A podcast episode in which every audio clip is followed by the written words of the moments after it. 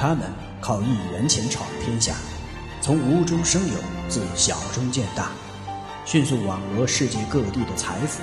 他们集中力量，勇于冒险，敢为人先，攻城掠地，战无不胜。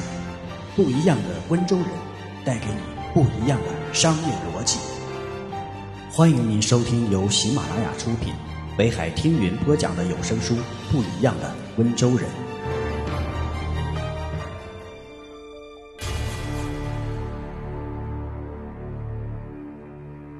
穷人墨守成规，温州人绝不在一棵树上吊死。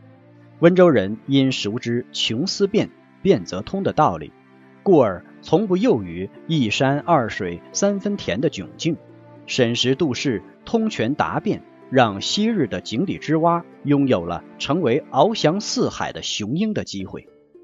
不一样的温州人第十章第一节：信息就是商机。不一样的思维，穷人吃饭就是吃饭，做生意就是做生意，连吃饭的时候都要想着做生意，那做人该有多累呀？温州人信息就是商机，有时候饭桌上的信息往往具有极大的价值，留心信息就等于抓住了商机。当今世界已步入信息时代，信息作为战略资源。已经同能源、原材料等一起构成现代社会生产力的三大支柱。可以说，有价值的信息就是财富。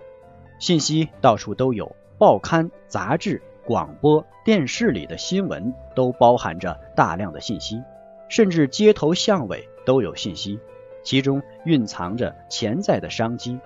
关键是看我们有没有发掘的慧眼。温州商人黎峰幼年丧母。家境贫寒，小学未毕业他就辍学，随父亲做些小生意。一九八七年，黎峰十五岁，一条新闻引起了他的注意：福建泉州一个农民靠着观赏鱼发了财。观赏鱼占地少，投资不多，卖价高，只要掌握了养殖技术，就可一本万利。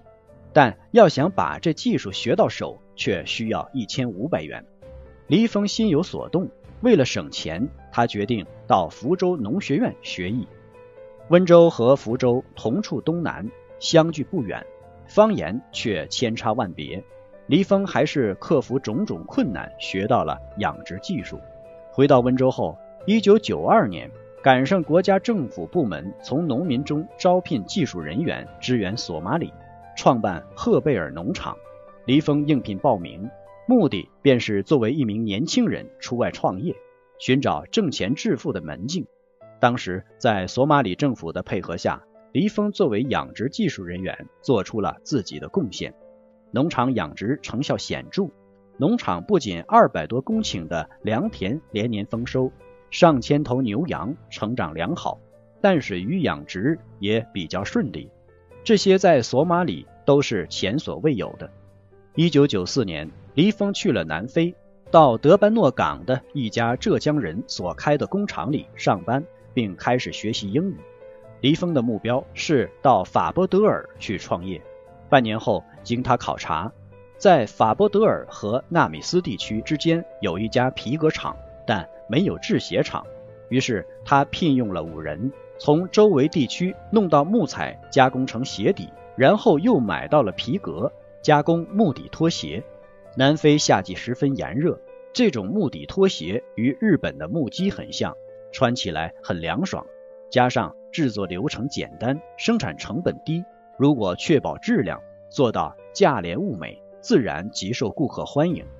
遗憾的是，黎峰既当老板又当工人，十分辛苦，而他聘用的制鞋工人是当地黑人，没经过专门训练，懒惰而无耐心。因而生产的拖鞋很粗劣，销路不好，勉强维持了四个月后，倒赔了几千元，不得已便把工厂关掉了。工厂关掉后，不甘认输的黎峰开始从温州购进小商品，尤其是简单的玩具和小装饰品等到南非贩卖。南非的小商品经营市场存在着较大的缺口，而这些从中国来的货物价廉物美。很受南非人的欢迎，但小商品的利润并不太大，扣除海运的费用，赚头不多，只能算是小打小闹。有一次回国探亲时，与一个朋友聊天，细心的黎峰了解到这样一则消息：国内有一种叫做小黑麦的独特品种，产量和价值是一般品种小麦的十倍以上。黎峰得知小黑麦在国内已经开始推广，但在南非还是空白。南非的地价不高，从中国购进黑麦种子也便宜，低成本高产出，这使黎峰看到了这一项目的前景。于是他立马返回南非，开始着手建立了一个农业科技公司，在南非租地培育小黑麦种子出售。公司以比较低的租金租用了一百亩地，租期十年。当时黎峰的资金远远不够，他千方百计。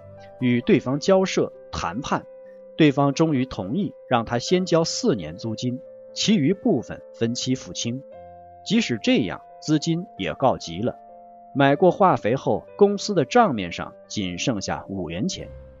回想起创业的艰难，黎峰曾说：“当时要不是好胜心强，真的干不下去了。吃的苦和所创造的辉煌成正比。”这句话在黎峰身上最终得到了验证。小黑麦的成熟使黎峰迎来了一个新阶段，麦种很快就占领了南非市场，公司的效益也就水涨船高。黎峰很快就积累起数百万资金。信息就好像空气一样，无处不在，无处没有。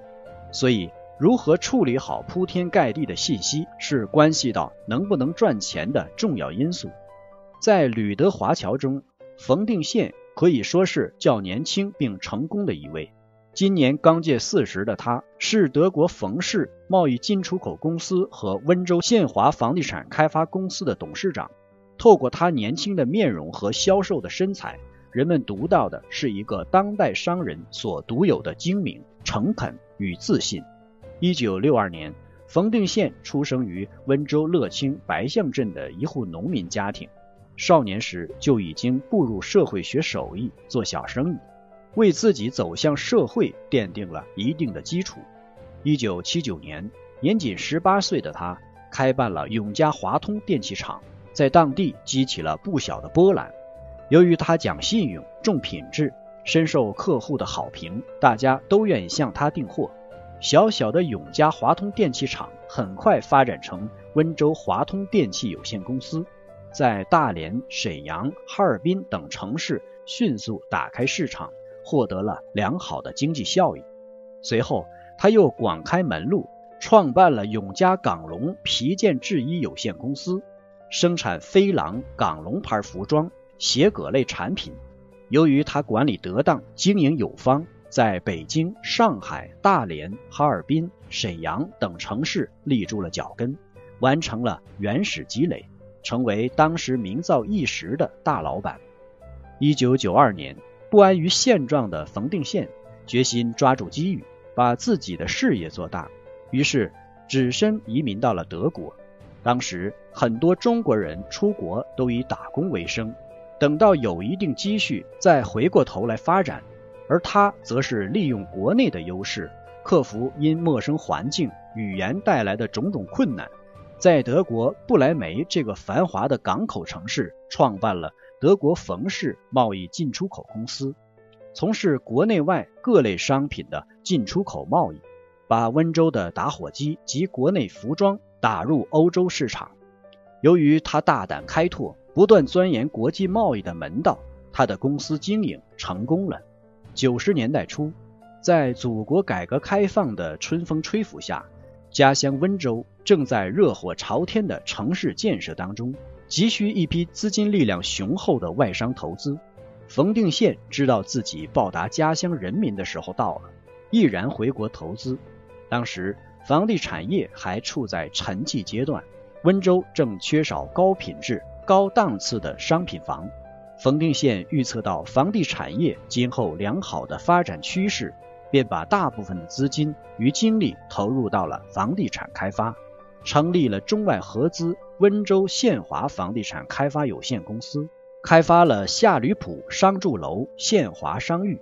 县华商誉的成功开发，不但赢得了社会上的普遍好评，也使冯定县取得了房地产开发的初步经验。从成功的第一步出发，他一鼓作气，再接再厉，又接连开发建造了车站大道商住楼、县华商厦和合资项目利府花苑，也都取得了成功。冯定宪在德国华人界一直有着很高的地位。现在，他担任着全德华人社团联合总会荣誉主席、旅德浙江华人联合总会副会长。世界和平统一促进会常务理事等职务，冯定宪每一步都是凭借自己的实力，付出比常人多一倍努力与汗水，把握每一次机遇而取得的。他是一个有胆有识、稳操胜券的杰出企业家。商场如战场，在企业经营或个人赚钱的过程中，商业信息的作用也同样举足轻重。甚至是决定性的因素，因为信息蕴藏着商机，商机就是财富。精明的商人经常从信息中挖掘出财富。一条重要的信息带来巨额效益或救活一家企业的报道，曾多次见诸报端，这就能证明信息能创造效益，信息就是金钱。感谢您的收听，我们下一节再见。